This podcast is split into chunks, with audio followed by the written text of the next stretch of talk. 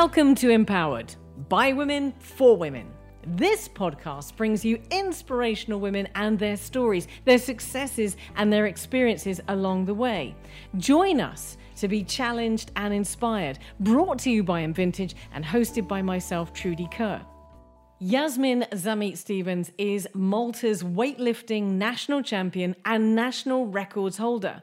Yazmin was the first woman from Malta to compete at the World Championships when she debuted in 2018. The same year, she took part in the Commonwealth Games at Gold Coast in Australia.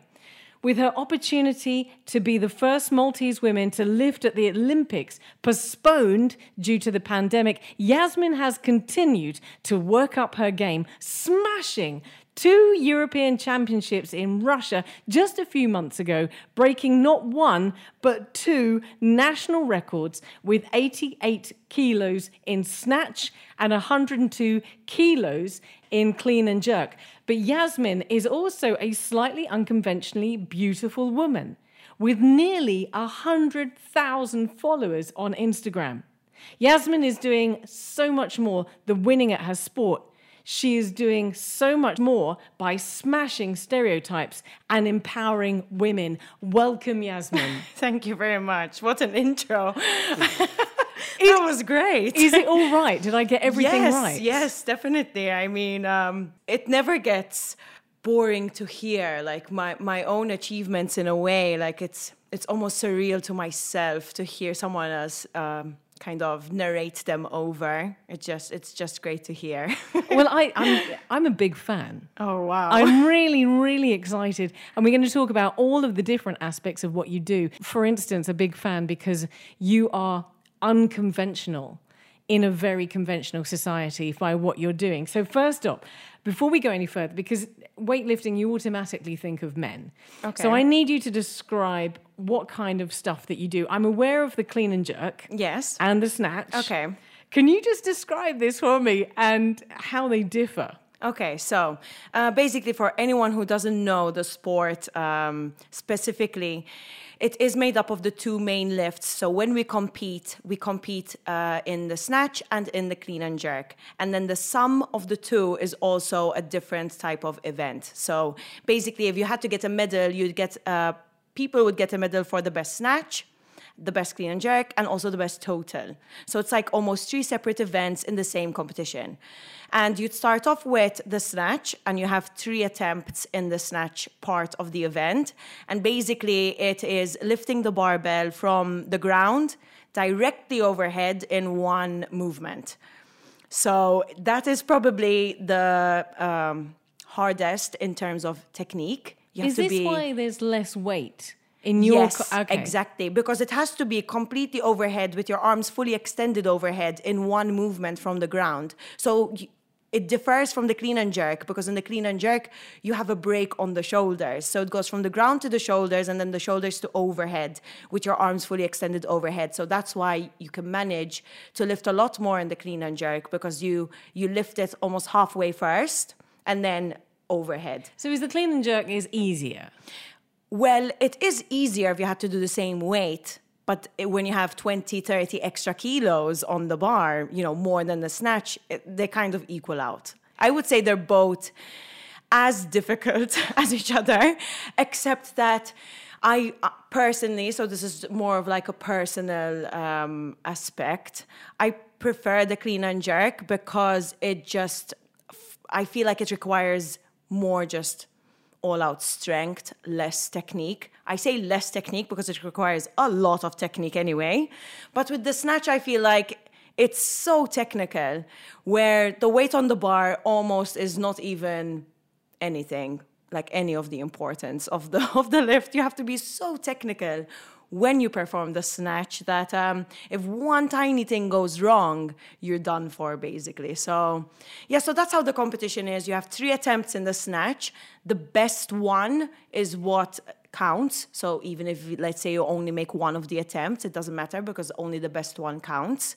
Uh, same for the clean and jerk. And then the total is a separate event. So, yes, at the Europeans, like you said in the intro, I managed to break a national record in the snatch uh, twice over. So I broke the national record with my second attempt first at 86. And then I continued to increase on that national record with 88 which was totally unexpected because I had just had surgery in my wrist eight, eight weeks before that and had only started training properly five weeks before that. The snatch and the clean and jerk.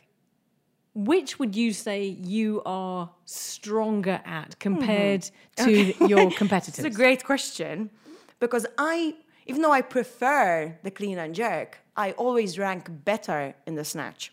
Okay. And I think it's one of those things where you work harder at the things you're less good at type of deal. So I think I'm always so worried about the snatch and always thinking that's my least favorite thing to do. I do it even more. And I ended up being better at it, I guess. Um, having said that, when I came back from Russia, I decided I did not like how I ranked in the clean and jerk. So I've been putting a lot of work into that, and it's they're definitely leveling out now. I hope to go to a competition where I'm ranked uh, the same in both in both disciplines. So that's the aim. So listen, tell me about training. Okay. Because I, I follow you on socials, uh, and, and it's very exciting uh, to watch what you're doing, but I see an awful lot of lifting. Mm-hmm. Is that the only thing that you do to train, or, or, do you have to do other things as well? Do you have okay. to run? Yes, I mean, or... a lot of people uh, see the repetition, see almost the boredom of what weightlifting training is, and it is repetitive, it is boring, but. Um, it is what it is. I think every single competitive sport is quite repetitive, and um, you kind of have to get used to it.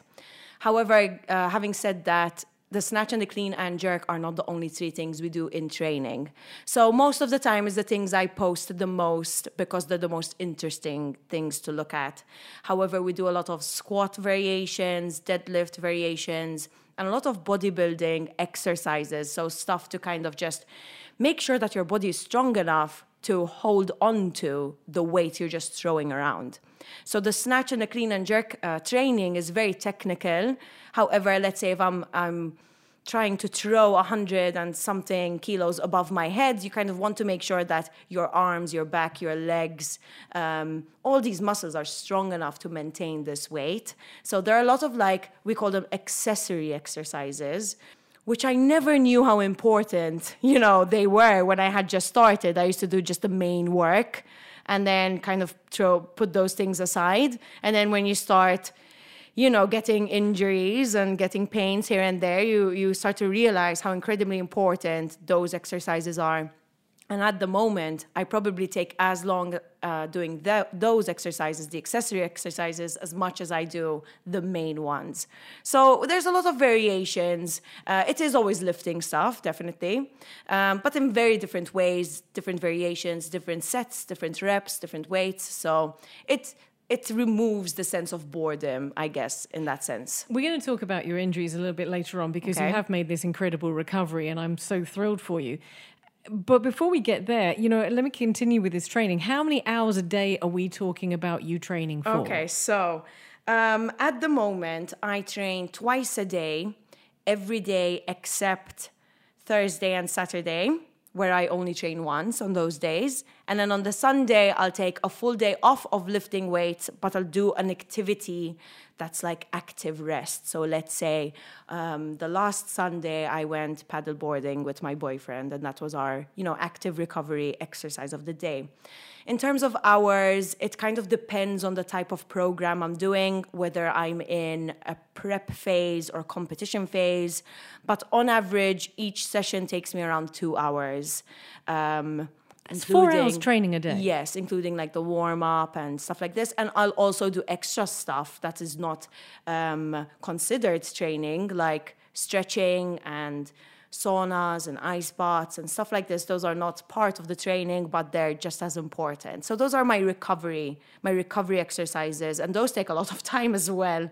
So yes, I definitely need to make an incredible amount of time a day, which is why I am training full time. So we're talking about the training here, but let me ask you about your career? Because we mentioned injuries just a few minutes ago. How long is the career of a weightlifter? Is it a short span? Is it a long span? Can you look at a career for the next 10, 15 years? Yeah, so I think that's one of the main reasons I took up the sport.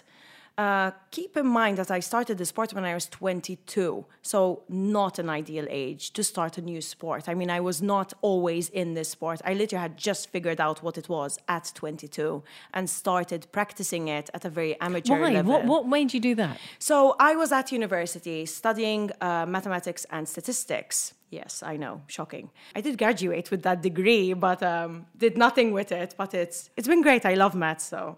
So we were at school all the time, and me and my friend were kind of complaining about how we sit down all the time. We're not as active as much as we used to be, and stuff like this. And he suggested we try out a CrossFit class. Um, so I met him right after school. We went to do this CrossFit class, and basically CrossFit requires some weightlifting. And whenever we had weightlifting in the class, I was just so obsessed. Like it's all I wanted to do. So much so that I would check what the class was, and if there was no weightlifting being done, I wouldn't even show up. And the coaches at the time at this CrossFit uh, gym realized, obviously, where my passion was, and they suggested that I, you know, take on weightlifting specifically. I had no idea that was a thing. Like I had no idea it even existed in this country. And yeah, so I met the national team coach, uh, expressed my passion towards it. He he said he would help me out with, you know, practicing the technique, teaching me the technique, and I've not literally looked back since then. It's been just on and on and on. I graduated a few months later and spoke to the coach and said, "Listen, I'm really enjoying it. What if I spend a few months doing this full time, see where it takes me and you know, I thought it would take three months.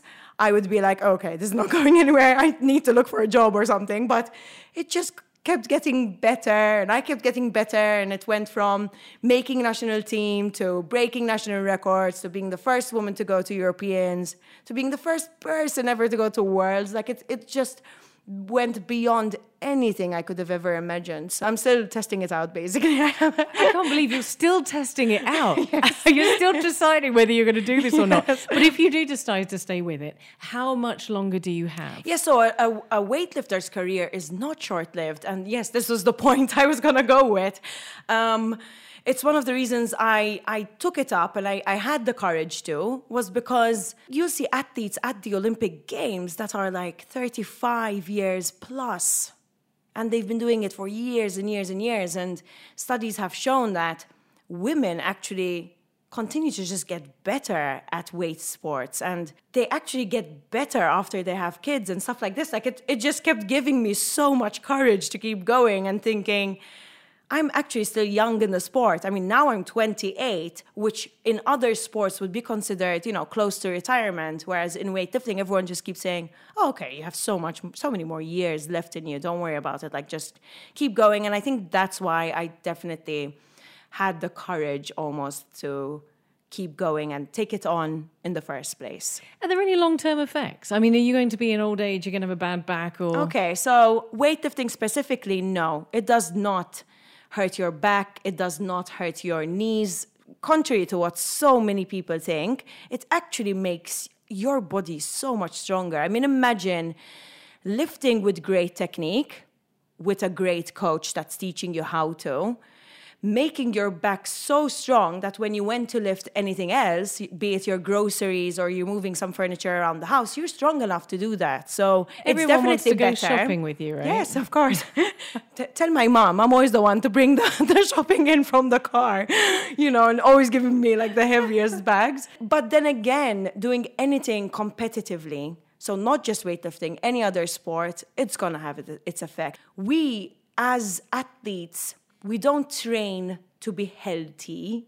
We train to be competitive. Of course, we want to be healthy, but that's not our main aim. Our main aim is to compete, to break records, to get medals. So I always say being an athlete is not always the healthiest thing to do. You know, it's not like I'm just doing my training after work to kind of stay active and stuff like this. We kind sometimes we go above and beyond. Sometimes I'm in pain and I need to just push through because I have a competition coming up. Yes, when you're an athlete, you're going to have to deal with injuries, but it's not because it's weightlifting. I think any other athlete in any other sport can confirm that, even in their sport, you kind of have to expect injuries, especially when you reach a certain level. Well, let's talk about those injuries for a second because you're quoted as saying in an interview last year, I'm tired of fighting with my head to try and be positive. It goes on to say, Thierry Yazmin told her follow, followers of a difficult period before the 2019 Worlds in Thailand, adding that you were convinced that the only way out of pain was just to stop lifting.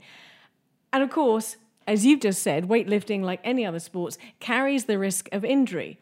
Uh, and f- just as you said, eight weeks before Yeah. the competition, you've got yourself a, a Wrist, wrist, yeah. operation. Yeah. And then six months also prior to that, out of competition because of a back injury. Mm-hmm. So, how common are these injuries for you? And what's the psychological effect Yeah. Mm-hmm. of that in your career, in your competition? Yes. I think injuries in the last year and a half became a bit more common just because obviously we just postponed everything by a year. It's actually really like it hurts me to hear my own words. And I do remember filming that that um, sentence that, that you just quoted. It was actually something I recorded on my own laptop for myself uh, because I travel a lot and I don't have a lot of people to speak to, especially if I'm in a country where people don't speak my language. One of my sports psychologists suggested that I kind of speak speak to myself sometimes if I have no one else to talk to and that was actually one of those moments where I was going through a really tough time mentally because of an injury in my ankle at that time physically I've never felt like it hurt as much. So I, I'd be injured, but I, I'm the type of person that kind of pushes through. It's fine. I'll get over it. I can lift in pain. I promise you, I've tried. Most the most thing I struggle with is the mental aspect. This has become my identity. So I am Yazmin the weightlifter. If I am recognized, I'm recognized as Yazmin the weightlifter. And not being able to be a weightlifter breaks my heart. So when I do get injured, that's all I think about is will I ever be able to be called Yazmin the weightlifter again? Will I be able to compete again? My country has been following me. They have been supporting me. My family have been supporting me. Like all I think about is this is gonna be a disappointment, and I know it won't. It wouldn't be. I mean, now that I think about it with with a more clear head, I know that that's not what would happen. But at that moment, you're hurting so much. You want to train. You know, like I, I all of a sudden, my entire routine is disrupted you only just sit down and think, and all that thinking does not do me so much good. So that's basically it. I definitely feel like mentally it's been the worst. However, having said that, over the years, I've matured mentally as well. Not that I was ever immature, but I was inexperienced. So I did not know how to deal with injuries. And there was no one before me who did the things I did to teach me or tell me, oh, that's completely normal, you're gonna be fine. You know, everyone goes through that. I had no idea what was going on. Eventually, with more experience, with meeting more experienced international lifters, learning off of my own injuries and my own experiences, talking to a sports psychologist, you know, kind of putting my pride aside and, and, and knowing that that is very incredibly important to do, I've become better at dealing with the mental issues, the mental aspects of the sport. It's not that they went away at all, but let's say before this wrist injury, I dealt with it in a much better way this time round. And it was probably even worse than, let's say, that ankle injury or the back injury because it was super close. And this time it was surgery. So I knew that this was going to be worse in terms of recovery, in terms of the, the mental aspect of it. So I really knew I needed to prepare. You know what? This is going to be tough. So I'm going to make sure that I'm speaking to someone throughout, speaking to a professional throughout this experience, this, this you know, surgery and post surgery and stuff like this.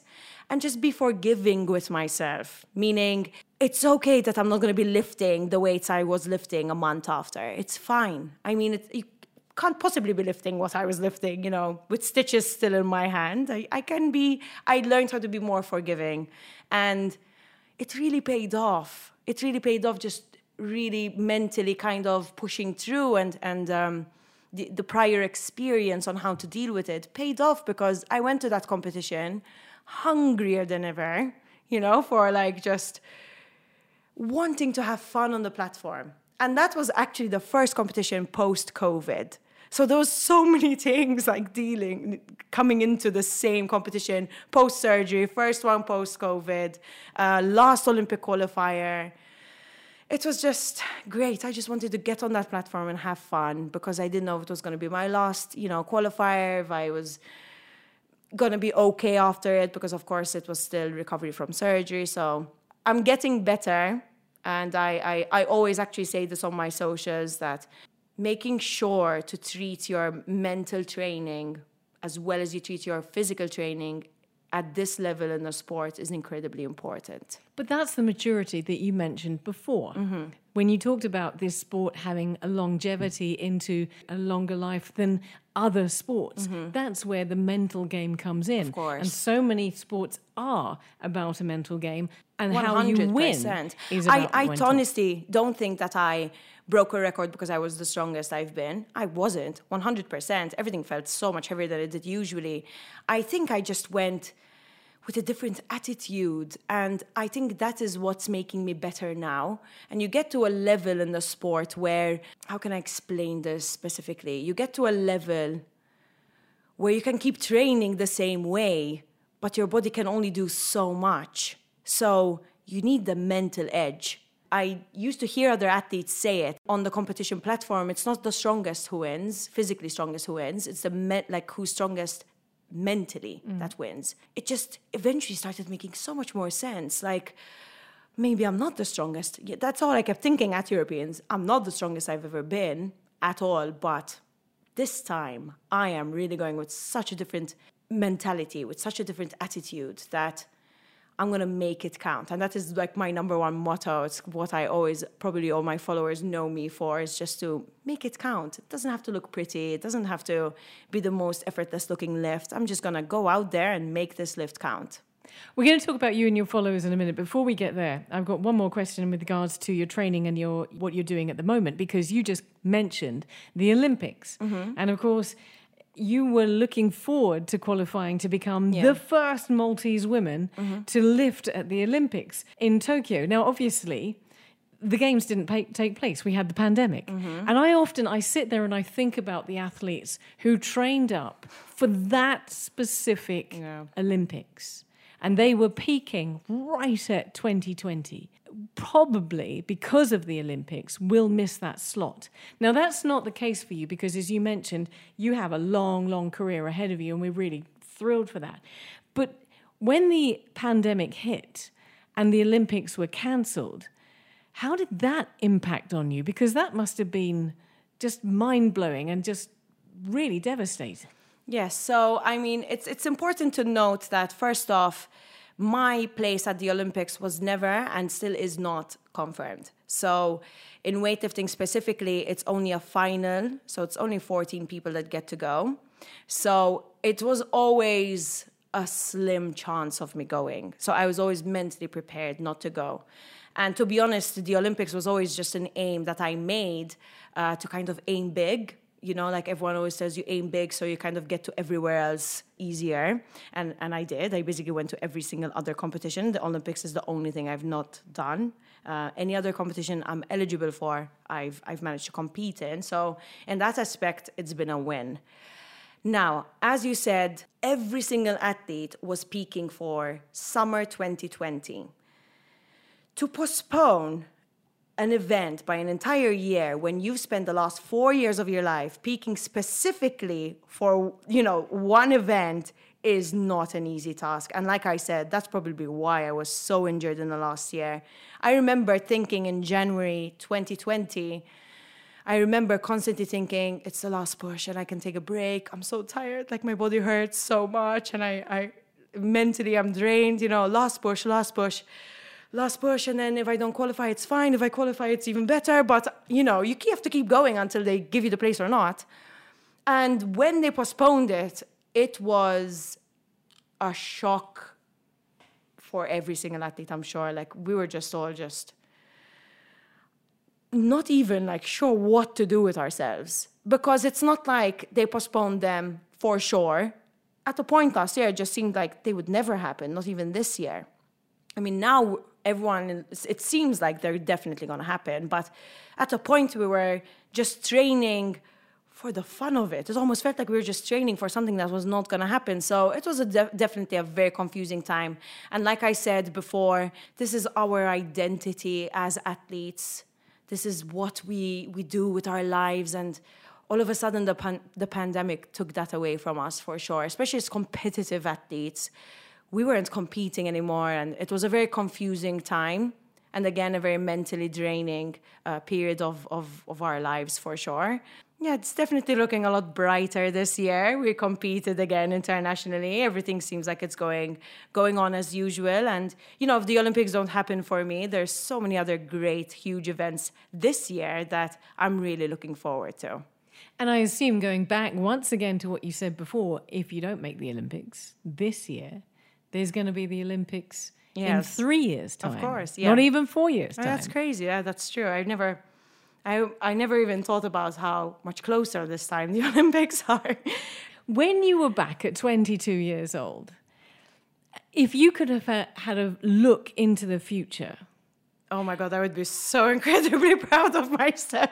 I can't even tell you. Like, I get so emotional thinking about, you know, 22 year old years. I honestly do because I remember, and it, I genuinely do get so emotional thinking about this because I remember sitting down with like people and telling them these wild dreams that I had. Imagine if I'm the first Maltese girl to go to Europeans, and everyone used to tell me, "Calm down, like it's never been done." And you're 22, like everyone used to not discourage me, but be realistic. Really, I mean, at that point, I had I had not been training professionally in any other sport of my life.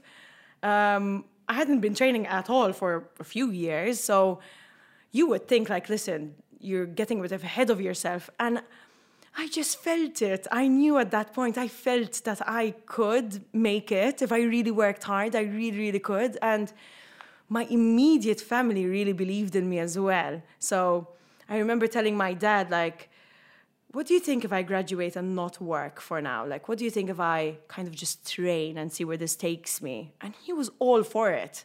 And my dad is a, a principal of, of, of the schools, so government schools. So he was always very education based and, you know, get your, get your A levels, go to university, get your degree. It's so important. And it meant a lot to me that he believed in me so much that he supported me through it, not just mentally supported me to it, but financially, because let's face it, being an athlete isn't a paid job. So I was 22, unemployed, and my entire family, not just my dad, even my younger sister would pay for stuff for me, which is incredible. I mean, I've I got so lucky.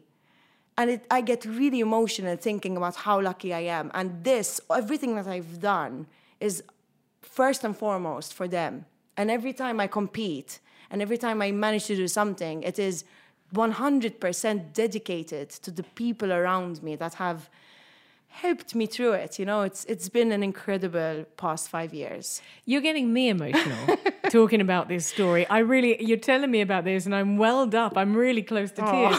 I want to finish up with another unexpected side effect mm-hmm. of what you do, and that is that you have just short of hundred thousand followers on Instagram, and that is an incredible it's privilege. But I'm sure it's also an incredible responsibility as well. Are you aware of the influence that you have or could have on your followers?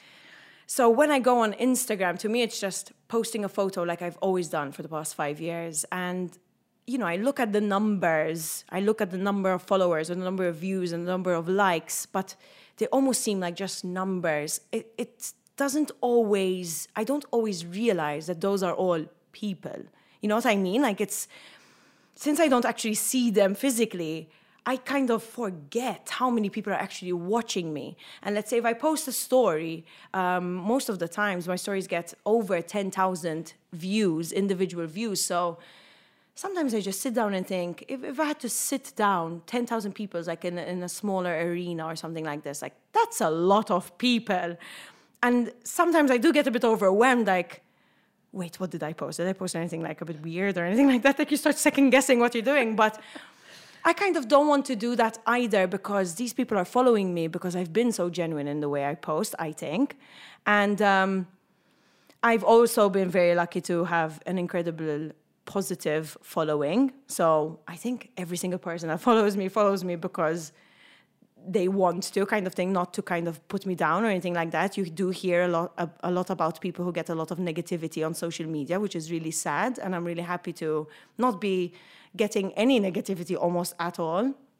When i do realize how many people follow me or when i do realize how many people i might be influencing is when i post something that is about let's say the mental aspect or something i've been struggling with or an injury or just a personal message and I kind of put my phone down, then I go back on my phone, and the amount of messages I get, people that really know me, and I, I, I don't know the person, but they know everything about me because they've been following me, and the heartfelt message, you know, it's not just a random message. This person knows me. This person wants the best for me, and it's so incredibly emotional. Sometimes I sit there for hours going through the messages and just thinking, this is insane. Like, what have I done to deserve this love from this amount of people? Because because you're a woman do, who is doing something that most people would perceive in a man's world, and you're really doing it well. And you also said back there that you're genuine.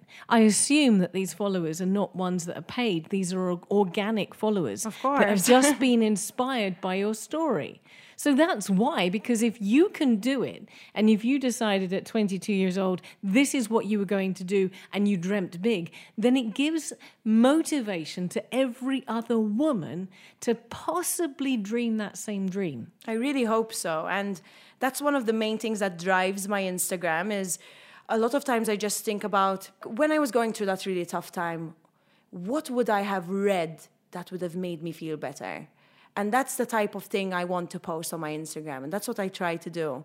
Because when I used to follow other athletes and maybe they used to post something about, oh, look, you know, even we miss lifts. And that used to make me feel really good. Okay, this, this great lifter is missing lifts, is not doing well. She's feeling really bad, or she's not doing well today, or you know, she got her period and she's in pain and just being real. And I remember it makes me feel so much better. It makes them look human to me. And it makes me as an athlete who's trying to be like them feel better. So now I just think, okay, so of course some athletes are being influenced by what I'm doing. I want to make sure that I'm being 100% genuine. And I want to tell them, listen, I'm nothing special. Like, honestly, I'm just exactly like everyone else, every other woman. When I get my period, I'm sloppy and wanting to just sleep all day and eat everything in the fridge. And a lot of people react to it like, oh my God, do you really? Like, are you like that as well? Okay. So you're just like, you know, you're like, just like everyone else. Of course I am. 100%. So, that's definitely something that drives my my feed, drives my stories on my Instagram. Is I want to constantly be helping someone who's a like a younger Yaz. So I always think about that. I always think, okay, what would have helped me mentally? What would have helped me get to my training? Because if other athletes' Instagrams helped me, then I want to make sure I have that responsibility as a person who has that amount of following to help other athletes as well. And Yaz, that is why we love you. And so many of us are following what you do and wishing you well. Look, we're going to be cheering you on for the next year and onto that long career that you have ahead of you. Thank you so much. Thank you. For being here with me on InVintage and inspiring not just me, but everybody else who's listening. Thank you so much for having me. It's been such a pleasure.